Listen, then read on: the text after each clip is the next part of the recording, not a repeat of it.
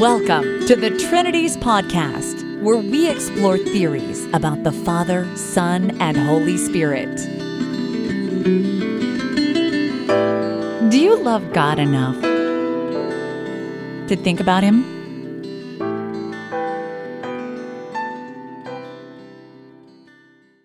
Episode 150 Dr. Larry Hurtado's Destroyer of the Gods, Part 2. Dr. Larry Hurtado is Emeritus Professor of New Testament Language, Literature, and Theology at the School of Divinity at the University of Edinburgh in Scotland. The author of many scholarly articles and reviews, his books include Lord Jesus Christ, Devotion to Jesus and Earliest Christianity, How on Earth Did Jesus Become a God, The Earliest Christian Artifacts, Manuscripts and Christian Origins, and God and New Testament Theology, He's perhaps best known for his book One God, One Lord Early Christian Devotion and Ancient Jewish Monotheism, the third edition of which came out in 2015. He also shares his thoughts on recent scholarship with the wider public at his blog at larryhurtado.wordpress.com. He's here with us today to talk about his latest book entitled Destroyer of the Gods Early Christian Distinctives in the Roman World. Dr. Hurtado, welcome back to the Trinities Podcast. Thank you for having me. Dr. Hurtado, you describe early Christianity as far more book focused than most other religious movements. What sorts of evidence do we have for this claim? Well, one thing is uh, we have early Christian texts which exhibit their textual uh, interests. By common scholarly judgment, the earliest uh, extant Christian texts that we have are, are the letters of Paul, which take us back to within 20 years after the crucifixion of Jesus and perhaps a little closer. These are quite substantial pieces which circulate around and are read and used in churches. And the point is that he not only wrote these letters, but these letters were intended to be read in the church assemblies as part of the church assembly. That's the crucial thing is that you have both the production and writing of texts, but also the use of these texts as components of corporate worship. Similarly, we know uh, from references from early Christian writings that the writings that Christians came to refer to as the Old Testament, Jewish scriptures, were likewise read characteristically as components of early Christian gathered worship, as they had been same time in Jewish synagogues. And so, in some sense, the Christian bookishness, the Christian use of books in worship and uh, reading them as scripture was reflective of the, the Jewish matrix out of which the, the Christian movement came. The Jewish religion was comparatively textually oriented in comparison to pagan religion. You don't really have, you see, in the larger larger Roman world, you don't really have scriptures for you know the Athenian gods or the traditional Roman gods or gods like Isis or Mithras or the others. They don't have sacred books or scriptures. Certainly not writings that are read as part of the worship uh, and shared amongst the, the, the corporate group. In some cases, you have special writings that are used by the priests of some of the pagan cults to guide their sacrificial rituals, but they aren't read out as teaching texts, you might say, to shape the corporate identity of the worshippers in the way in which scriptures are read in Jewish synagogue and in early Christian churches. The next thing I point out is not only are do you have the reading of text, regular reading of text as a constituent kind of corporate identifying exercise, but also the continuing production of new texts, letters of Paul, but also then others subsequently. In a, a fairly recently done introduction or survey of early Christian literature in the first several centuries, by my count, we have knowledge of at least 200, 250 books written by Christians in the first, roughly the first 200 years or so. Hmm. And again, keeping in mind, this is a small movement that, you know, by 100 AD maybe was what, 10,000 people total? And by 200, maybe a couple of hundred thousand. And they're producing, you know, a couple of hundred books across this period. I, I don't know of any comparison for that. And again, if you throw in the, larger Jewish context of the time, I don't think that uh, we have indications of Judaism producing the same number of books in this period. So, for its size, they're uh, punching way above their weight in the production of new texts. Also, we know from early Christian writings descriptions of the efforts that they engaged in in copying and distributing their writings.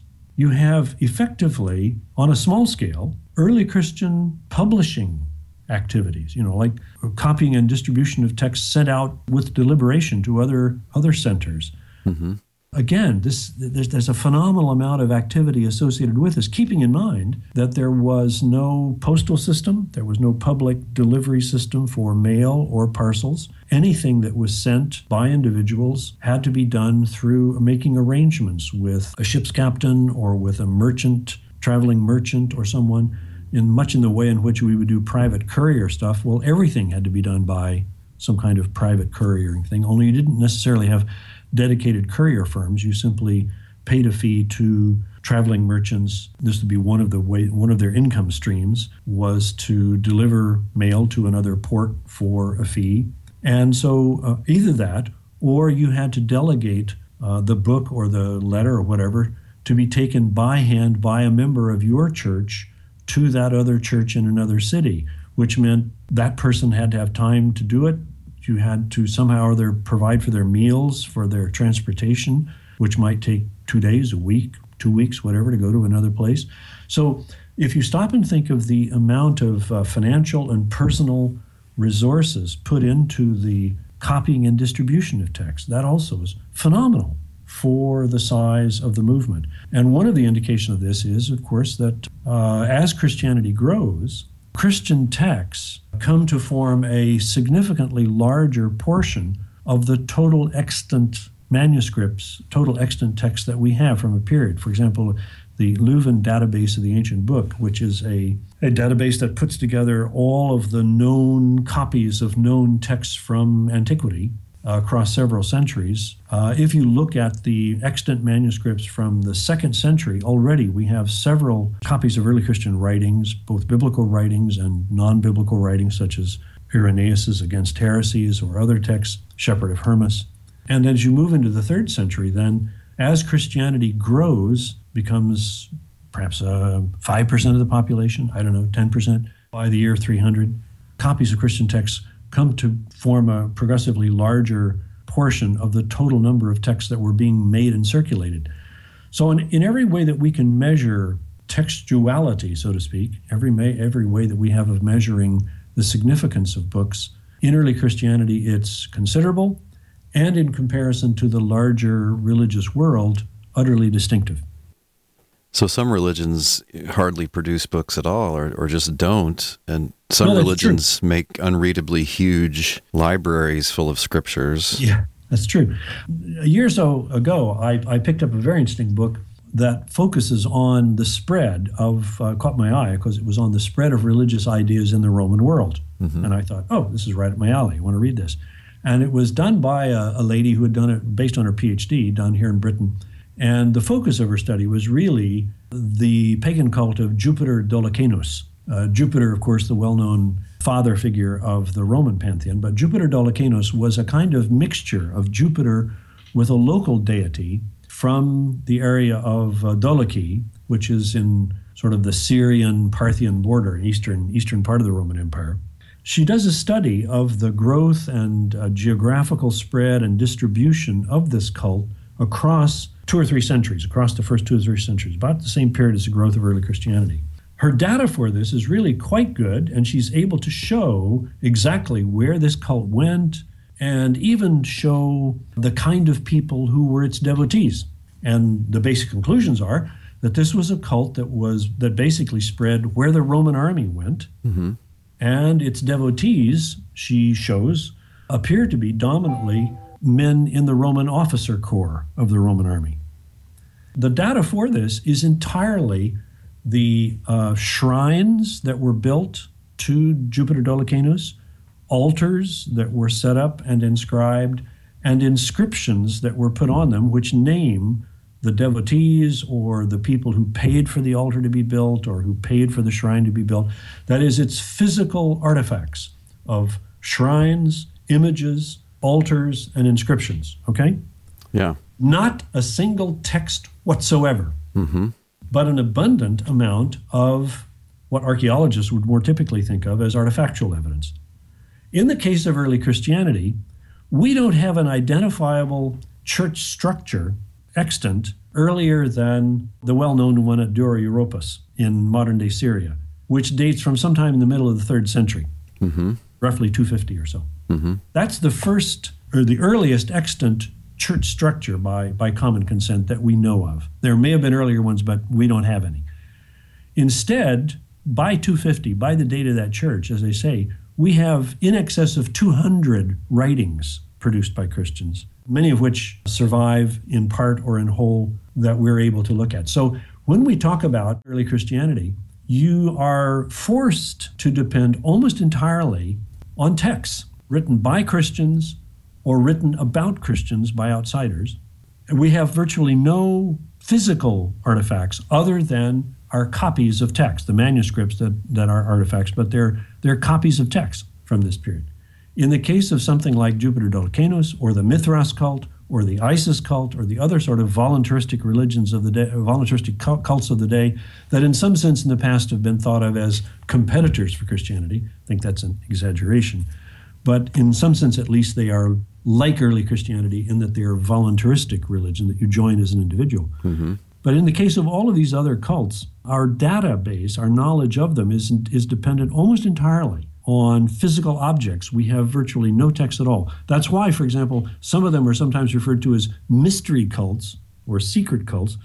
They're, they're secret to us because we don't have bloody much information to say much about them. Mm. Uh, but in the case of early Christianity, we have this um, efflorescence of texts in which they invested their efforts, not altars and images and shrines, but the production of text. And wasn't the use of the text very distinctive? I mean, in many religions, they they'll have text, but it might be a book of magic spells that only a specialist could use, or they might just literally idolize the book. But these were read out loud regularly meant to be understood by all listening. Yes, as I say, they they were read from our earliest indications, the uh, scripture writings, such as the Old Testament writings, and also then the emergent writings of early Christianity, the letters of Paul and other the Gospels, are read as a as a regular feature of Christian worship. Famously, of course, Justin Martyr, writing in the middle of the second century, refers to what goes on in his uh, in his first apology, refers to what goes on in early Christian circles, and he's and he talks of the reading of what he calls the memoirs of the apostles and the writings of the prophets, probably referring respectively to the Gospels and letters of Paul on the one hand and Old Testament writings on the other, that are read. And he says, and, and these are read for as long as the reader is able. so you, you, you get an idea that it isn't just a little snippet, a little text used for a sermon, but the reading of the text, the full out reading of a text was the exercise. Hmm. You know, in, in a lot of modern Protestant circles, for example, you know, you have a little snippet of a text that's read and then a 40 minute sermon. Mm-hmm. In Justin's day, the impression you get is that you had a 40 minute reading of text and maybe a short comment or homily or something. It was the reading of text itself that was much, uh, you know, a, a, constituent feature. And um, for teaching purposes, for the and, and these texts were read out so that people, from the reading of the text, from the sharing of the text, obtained a sense of who they were the texts were formative for the whole ethos of early Christianity.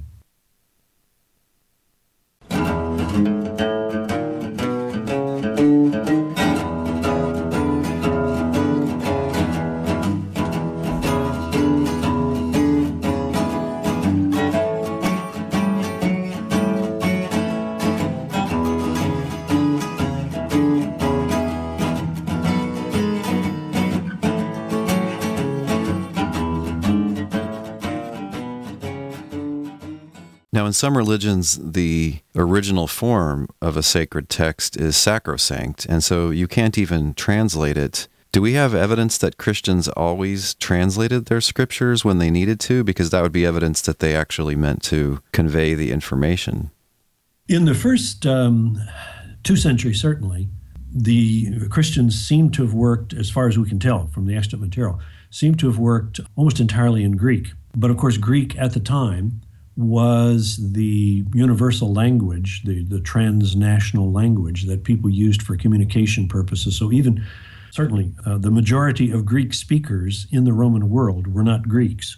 You know, mm-hmm. in, in the same way that probably the majority of English speakers in the world today are not from Britain or sure. Greek had become an equivalent, even more so, kind of, you know, imperial language, certainly in the eastern part of the empire. So the choice to write in Greek was reflective, actually, something uh, reflective of the trans ethnic, trans local nature of early Christianity and the desire to communicate with other believers in other cities as well.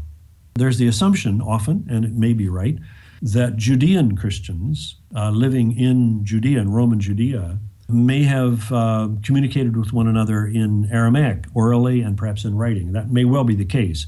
We don't know that, but it may well been, have been the case. But if so, it would have been done simply for local, you know, communication. Mm-hmm. But if you wanted to communicate even with other Jews in other cities, you had to do so in Greek, because most Jews of the time did not use Hebrew or Aramaic as their primary language, but used Greek. Don't we have fairly early translations in uh, Coptic, Syriac, Latin? Yes. By, by, the by the third century, you begin to have the use of both Latin and Coptic. Certainly, uh, probably a, a, bit earlier, maybe Latin by, by around 200 or thereafter with Tertullian in, and writers in North Africa as well as in Italy. You have the emergence of Latin writings and probably early translations of some of the New Testament writings into Latin. And then, some point in the third century, maybe middle to la- uh, late third century, I think, people uh, believe now that probably the earliest efforts to begin translating some of the writings into Coptic emerged. It's interesting, Coptic, what we call Coptic, was the indigenous language of Egypt, sort of the Demotic uh, native language of Egypt, which um, until this point was not a written language. Hmm. It was an oral language. So the emergence of Coptic as a written language is due to Christianity, the desire to translate writings into the native language of Egypt, for example, Coptic. They borrow the Greek alphabet, adapt it, and create a written language. Hmm. Similarly to what, of course, Cyril did in coming up with the Cyrillic alphabet and giving the Slavic languages a written form. So early Christianity, even in that early period, was not only given to reading, composing, copying, and circulating of books, but also, as you point out, the translation of uh, writings and the cultivation of indigenous and native languages such as Coptic, the cultivation of them and bringing of them from simply kind of, you know, informal oral usage, making them the language of literature. And it still happens. I once personally met a man and his wife who had been evangelical missionaries in the jungle in South America somewhere. And they had taken this language that had no written form, that probably just had a couple of thousand speakers, and invented the written language, yep. letters and everything. And I held in my hand the New Testament. They had translated the whole New Testament into this. And I mean, it took them more than a decade, but it's, it's kind of astounding if you think about it. This is not an unusual thing, this has happened hundreds of times. Yes, of course, the initial great scripture translation project was the translation of the Old Testament into Greek, mm-hmm. which began, we think, perhaps in the third century BC or so, uh, with the translation of the, the Torah, the five books of Moses, and then a progressive translation of other writings that continued on. So that by the time of the first Christians, by the time of, say, the first century AD, pretty much the whole, it appears, of the Old Testament had been translated into Greek. And most people, most Jews, who read their scriptural writings read them in Greek at that point mm-hmm. in the diaspora, various diaspora locations outside of uh, outside of the land of Israel. And indeed, the, the, the translation of the, the, Greek Old Testament, commonly called the Septuagint, um, has been described by Martin Hengel as perhaps the greatest translation project in the ancient world, both in size and in impact. It's probably so. And so the early Christian then continuation of that translation of scripture into reception languages, into Latin, into Coptic, and then subsequently into other languages in the early centuries, that, uh, in some sense, is a continuation of the readiness of Judaism before that to render her sacred texts, her sacred Hebrew texts, into, into Greek. And it's also, of course, uh, the, the, much more aggressive effort of, of early Christianity to do that with many more languages is also, of course, indicative of its very aggressive evangelistic character, its desire to communicate its message across into various peoples and to um, in some sense, to indigenize Christianity, to situate it and and enable it to kind of take up residence, so to speak, in the various cultures to which it was uh, communicated. Dr. Hurtado, when we read the New Testament, we see a constant drumbeat of exhortations to everyday behavior which is worthy of followers of Jesus. How does early Christian moral teaching differ from the moral instruction given by their pagan contemporaries?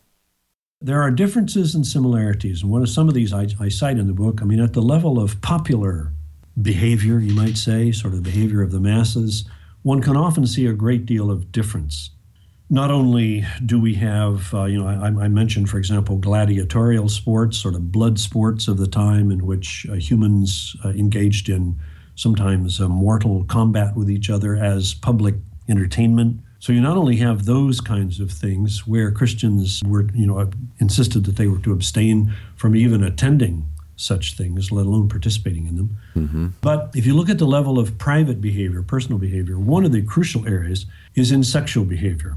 At the popular level, at the general level, probably most people of the time probably wanted their wives, for example, most men of the time probably wanted their wives to be chaste mm-hmm. and faithful and not sleep around with other men. Right. And most women probably, you know, internalized those kinds of behaviors, thinking, yeah, as a good wife, I should be true and faithful and loyal and exclusive to my husband. Nothing unusual there. So when early Christians say wives should love their husbands and should uh, or should be true to their husbands and should uh, you know not commit adultery and so on, there'd be nothing unusual there. Everybody would say, yeah, yeah, we believe that. But the general view of the time was that a different set of rules applied to men.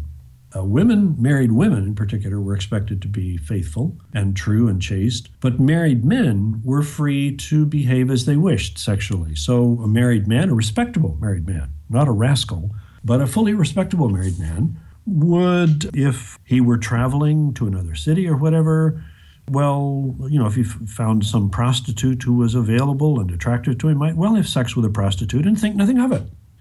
Or even in his own hometown. If he was invited out to dinner with a group of his male drinking mates, they might have a drinking session, a symposium as it was called, and have a dinner. And the host might well arrange to have um, slave girls and slave boys brought in to this male only drinking party. And you could sort of choose your flavor, whatever you wanted. You could have sex with a slave girl or sex with a slave boy as part of the part of the menu, so to speak, part of the entertainment. And you wouldn't think twice of that. Not only that, but if you had slaves in your household, you might well have sex with your slave, your own slave. After all, she is your slave. She's she has no rights of her own, mm-hmm. and you're her master, so you have a right to have sex with her. And you would not think in any way that this is something you needed to keep secret from other people, or you would not feel ashamed of it. You would certainly not even keep it secret from your wife, and your wife would simply accept it. Early Christianity comes along and says to these converted pagans not only must your wives be chaste and faithful and exclusive, but men have to live by the same rule. Married, married men have to live by the same rule. Effectively, the, one of the really revolutionary things that early Christianity broadcasts is this erasure of the double standard. What is good for the goose, so to speak, is good for the gander uh, when it comes to sexual behavior. Now, you can find parallels for this, parallel sentiments in some of the philosophical teachers of the day. I mention in the book figures such as Musonius Rufus or Epictetus, uh, Stoic influenced philosophers, both of whom project ideas on sexual behavior and in other matters that are very similar to some of the teachings of early Christianity. They also thought that men should really behave responsibly and live as chaste as, as their wives. The crucial difference is this at the level of ideas, there's a certain level of similarity between early Christianity and some features of some of the philosophical traditions. But these philosophers never made really any effort to go out and sort of broadcast their ideas to shape public behavior at large. They taught their ideas to small circles of dedicated students who would devote themselves to a year, two years or so of um, dedicated life with their, their master and learning from him how to reshape their thinking, to absorb the mind of a philosopher, because it was thought that a great deal of effort, a great deal of mental training, and so on was necessary in order to reshape your mentality to live this way. It was very difficult You were swimming against the tide. By contrast, early Christianity takes these ideas of sexual uh, exclusivity and faithfulness and enforces them upon all of its converts from the point of baptism onward male, female, young, old, poor, high status, low status. You were expected, if you were a Christian convert, to begin exhibiting these behaviors from the get go. And so, if we look not so much at the ideas, but if we look at the social impact or the social project involved, Stoic philosophers are little tight circles of, you know, who influence and shape the behavior maybe of little small circles of dedicated followers. Early Christianity is much more of an aggressive social project seeking to shape the behavior of all of its adherents. And as it grows progressively, that impact becomes progressive as well. Galen, the um, philosopher, famous philosopher, and physician of the second century, comments on Christians. And it's interesting. His comments are that, um, gee, he says, you know, to paraphrase him, gee, these Christians uh, exhibit the virtues that we associate with philosophy, and yet they've never studied philosophy. He's quite impressed, in some sense, that they exhibit the behavioral standards that you would expect of philosophers, because in his mind, the only way you could attain to these behavioral standards is by giving yourself to a rigorous program of prolonged study and practice and effort, because it would seem so bloody difficult to live that way, in his mind. But the early Christians live by these standards and project them collectively through their, their whole constituency. Seems to me there's a deep level of different thinking about sexual ethics as well. I mean, having read some Stoics and Platonists, their beef with sexual activity and sexual desire is that it tends to override reason. and, yes, and, you're uh, you're out of control. You, yeah, uh, self control is the key virtue there. Yeah, and they're well aware that eros and the power of uh, sexual attraction and so on can be, um, you know, uh, disturbs your equanimity and disturbs your self-control, and so it's it's unworthy of you to be given to these things. Yes. Right. It keeps you from being a man of reason, you know, in the full sense. You see this coming in really obviously to be a Christian concern, especially in the time of Augustine, for instance. But I don't see this kind of idea at all in the New Testament. I mean, wasn't there a different basis, a kind of a humanistic concern that was the justification for the strictness?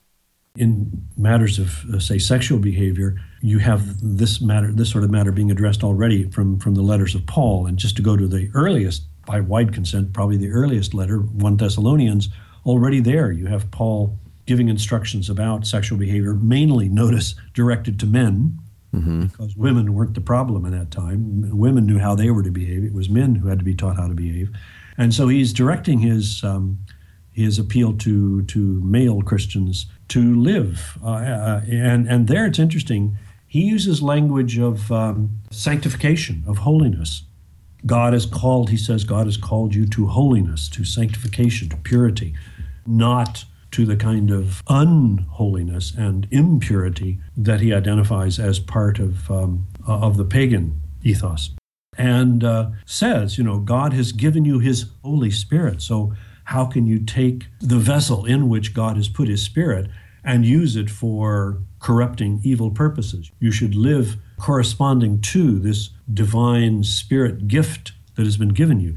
In effect, it's asking you to respond to the gift that God has given, in Paul's case. God has given his spirit, given redemption freely. And so in response, you, you owe this back. Or in his language in, in 1 Corinthians, he will say, there, you know, Christ suffered and died for, to redeem you and to redeem your body, not just your soul. And therefore, you owe him everything in return.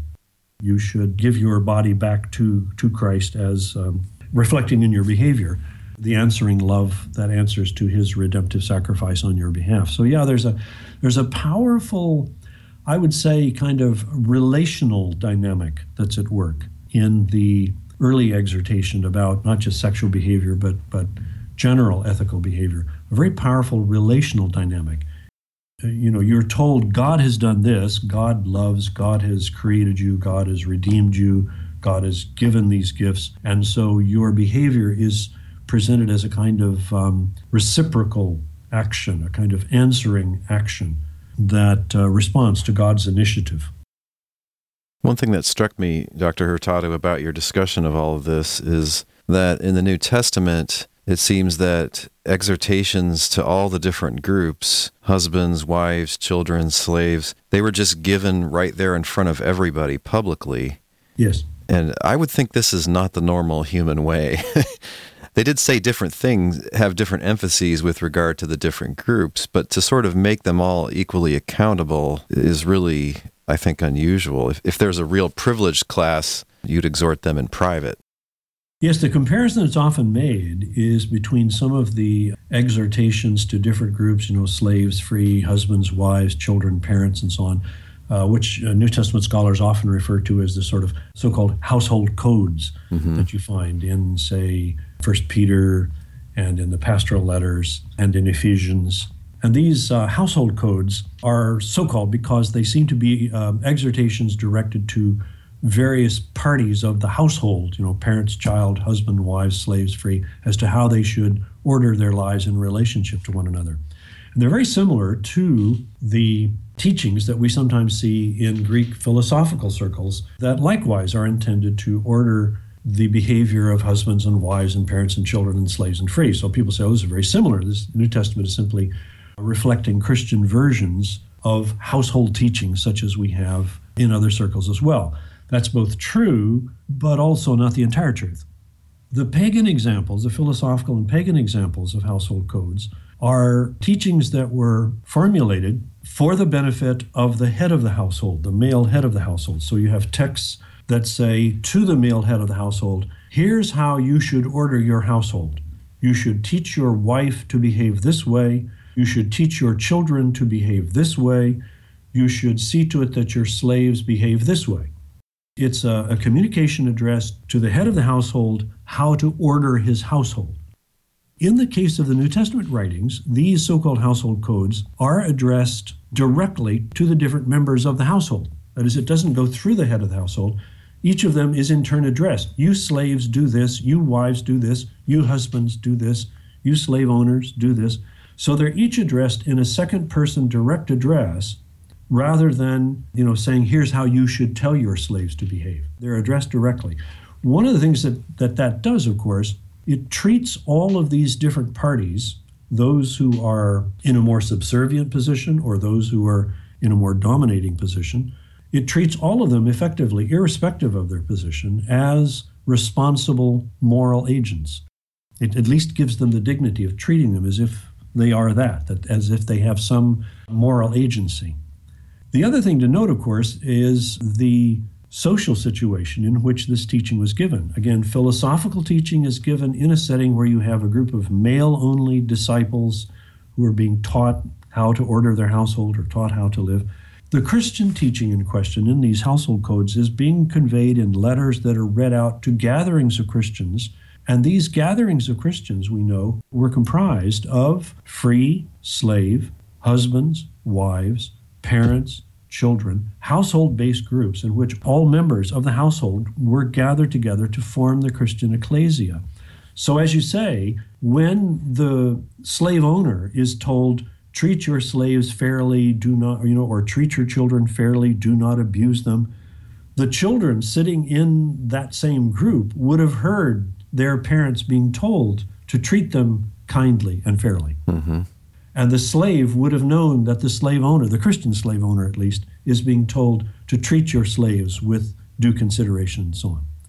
The wife sitting there is being exhorted, you know, submit to your husband, be true to him, be a good wife, and so on. But she also listens as her husband is told to love her as Christ loved the church, to be considerate of her as a fellow member of the body of Christ and so on. So it's it's a very different social dynamic, you know. If you are told privately, here, Dale, here's how you ought to have your teach your wife to behave this way, teach your children to behave this way. That's one kind of communication. Mm-hmm. It's very different if you're brought into a setting where you, your wife, your kids, and everybody are seated down, and each of you in turn hears the other one being told how to behave. That's a very different social dynamic at work. That also is a distinctive feature of early Christian ethical discourse. Yeah, the first way lets me keep my dignity fully intact and remain aloof from responsibility to some extent. but the second way sort of calls me out publicly. I also noticed that I mean, the thing that bothers a lot of modern readers about these codes is that they see that there is a social hierarchy there. Yeah. I've also noticed that in a couple of them, it seems to pointedly call out the person at the top. So, you know, the slave owner, well, you're somebody's slave too, is the idea Yes. somewhere. And the husband, well, yeah, but you have to sacrifice for her like Christ sacrificed for the church. There seems to be a sting there directed at the top of the hierarchy. In the uh, in the pagan versions of the household code, the head of the household is the male head of the household. His position is not challenged by anything higher than him. Hmm. In the Christian household codes, as you say, the discourse treats the male husband or male head of household or the owner of slaves as simply one of several different groups of people. Now, obviously, he's not a slave, he's a slaveholder, or he's not a wife, he's a husband. There, there are differentiations. There is a certain kind of household um, hierarchy reflected in these writings. But each of the members of the household, including the male husband or head of household, is treated as under another. He is not the kyrios. There is a kyrios to whom all are accountable, including the male head of household. So yes, it's it's a different kind of dynamic and a different kind of discourse that's at work.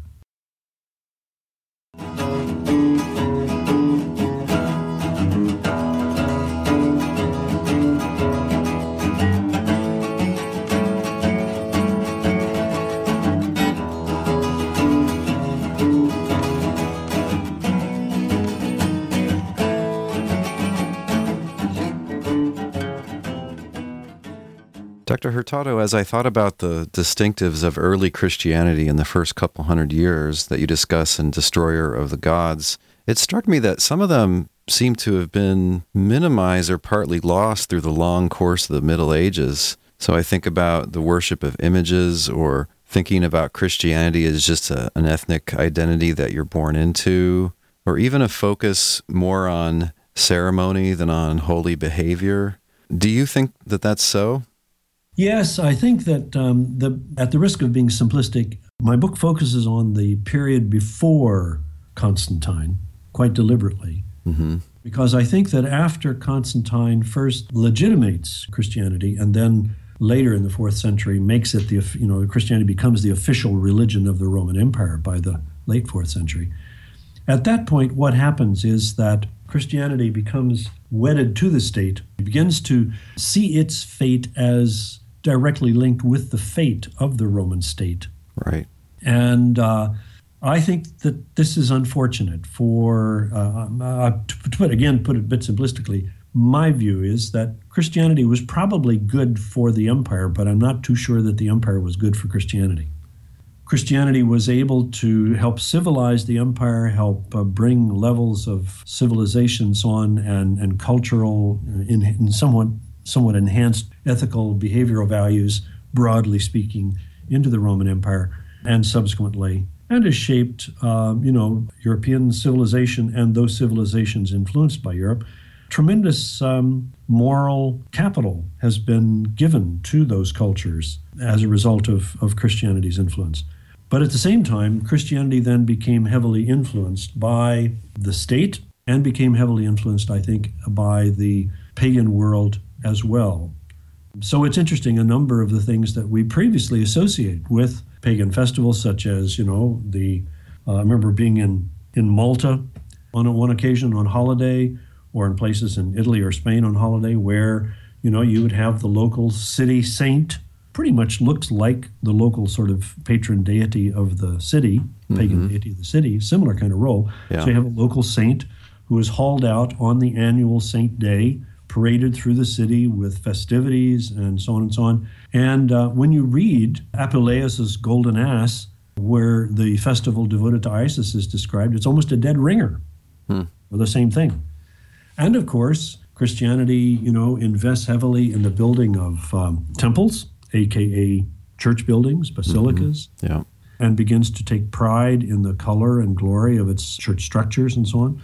So, in, in a number of ways, Christianity, when given the opportunity, takes on, admittedly, uh, a lot of the trappings of the pagan world that it had in an earlier period um, absented itself from.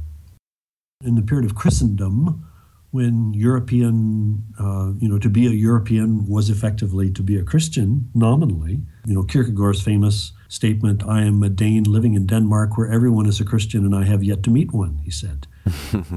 you know, you if you were Danish, you were Christian in some sense, notional sense of the word, not necessarily in any meaningful sense of the word.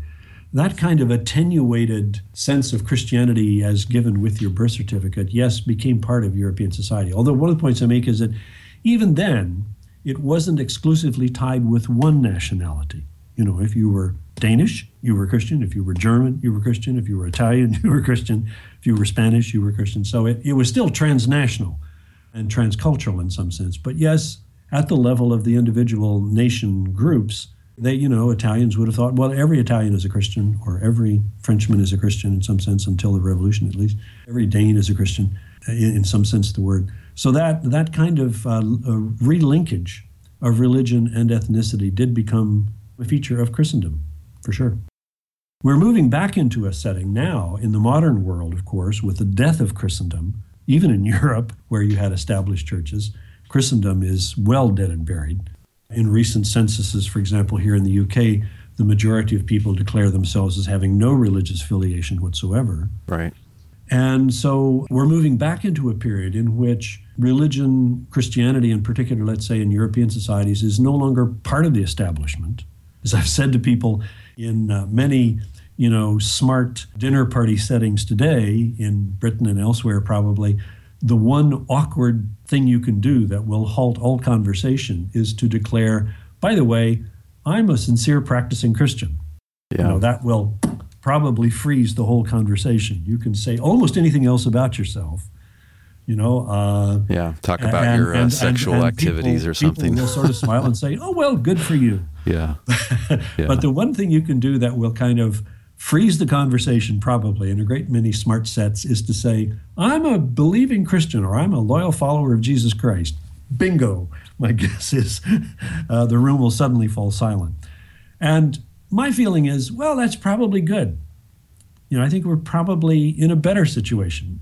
That's a better situation than the situation of Christendom. Because in that early period in which Christians had to live by their wits and expressed their faith and identified themselves as Christians only because they thought it worth the cost of doing so, it probably self selected more for an authentic and vibrant and uh, genuine Christianity that made a difference in people's lives.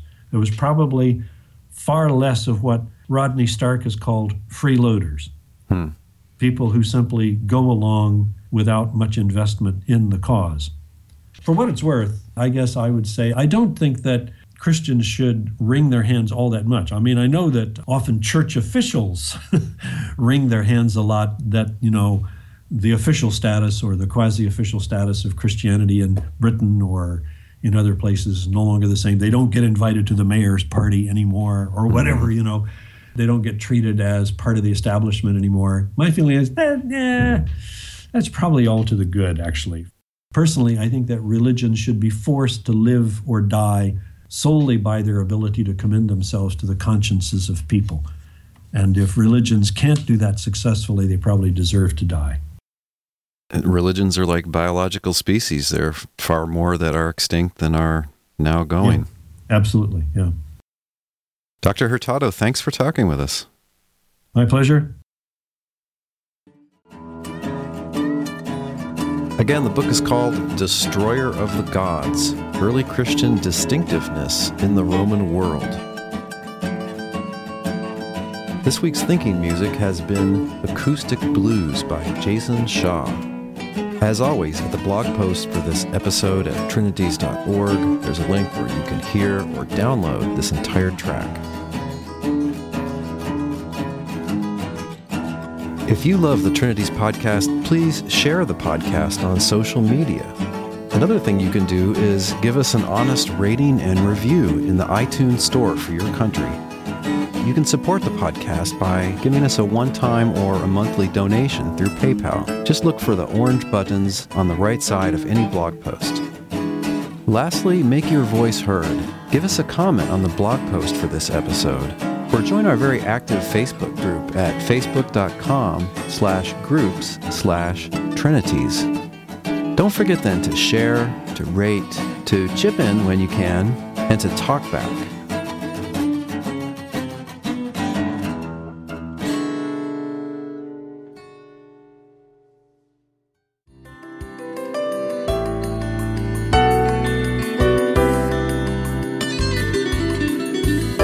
Thanks for listening. We'll see you online at trinities.org. Till next time, don't forget to love God with all your mind